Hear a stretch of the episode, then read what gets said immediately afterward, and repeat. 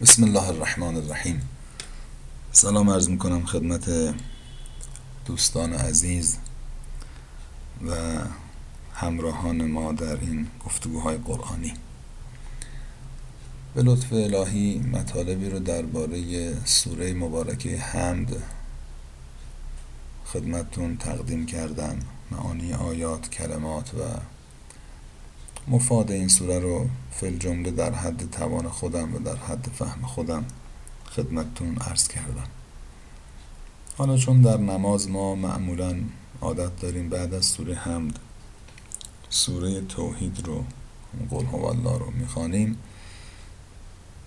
با اینکه معانیش معانی نسبتا ساده ایه گفتم شاید چند کلمه از این سوره رو هم توضیح بدم. بقیه کلماتش نسبتا معلوم و واضحه. بعد حالا ببینیم قسمتمون چی باشه و بعدش چه موضوع دیگه ای رو دنبال بکنیم. خیلی مختصر پس سوره توحید رو خدمتون معانیش رو تقدیم می‌کنم. خب میفرماید که بسم الله الرحمن الرحیم قل هو الله احد.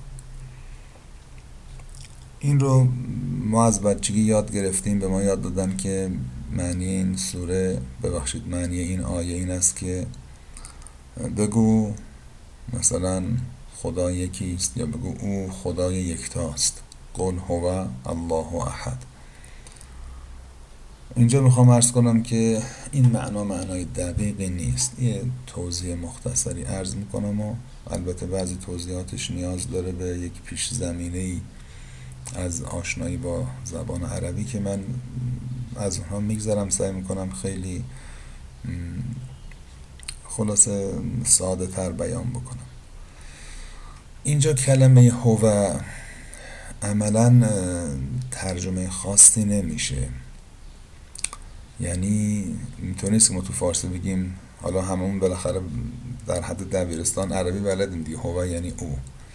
قول بگو هو او. الله خدا مثلا خداست که احد است یکیست مثلا. نه اینجوری نیست. این کلمه هو در اینجا مثل خیلی جاهای دیگه.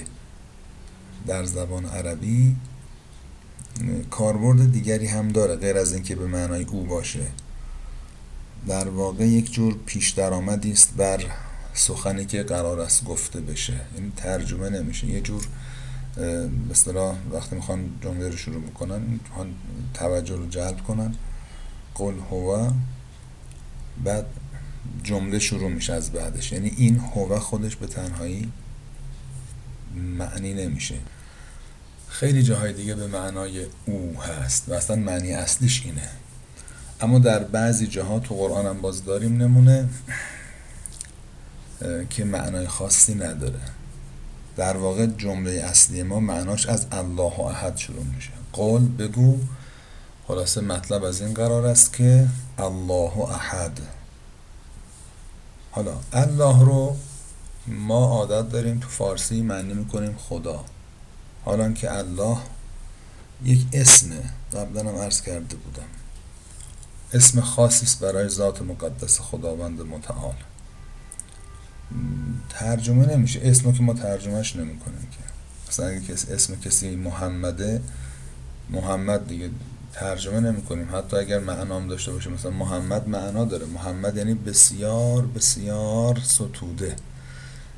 کسی که خیلی آدم خیلی تعریف کردنی.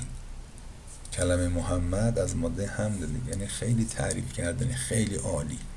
معنی محمد. این. حالا کسی اسمش محمده شما نمیاد بگید که مثلا محمد آمد بگیم اون خیلی تعریف کردنی آمد. نه محمد آمد اسمش. حالا این اسم ممکنه معنا هم داشته باشه. ممکنه است بعضی وقتا معنی نداشته باشه. مثلا این پرویز هم هوشنگ. حالا الله هم اسم خداونده. هم از این که بگیم معناش یعنی همون خدا یعنی بوده الاله بعد هی به کار زیاد به کار رفته شده الاله الاله الله بعد شده الله. یا اینکه بگیم نه حالا اصلا این اسم سابقه و پیشینه ای نداشته از چیزی مشتق نشده. خودش به معنا مثلا مستقلا یه اسمه. در هر حال هر کدوم رو ما بگیم اینجا الله دیگه قابل ترجمه نیست. نمیگیم خدا.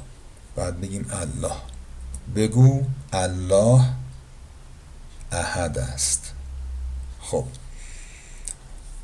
حالا احد یعنی چی؟ صحبت این نیست که بگو خدا یکیست یا الله یکیست. الله برای اون عرب هایی که مشرکم بودن کاملا شناخته شده بود.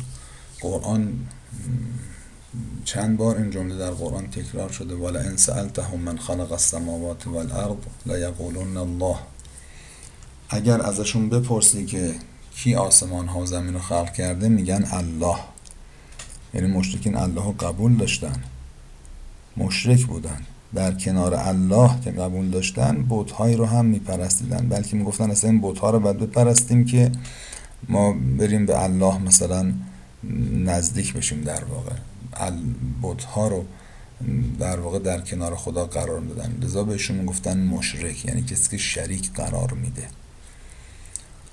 اون وقت هیچ کدوم از اونها نمیمدن میگن الله دو تا سه تا چهار تاست که حالا قرآن بیاد بگه الله یکیه. بگو خدا یکیه.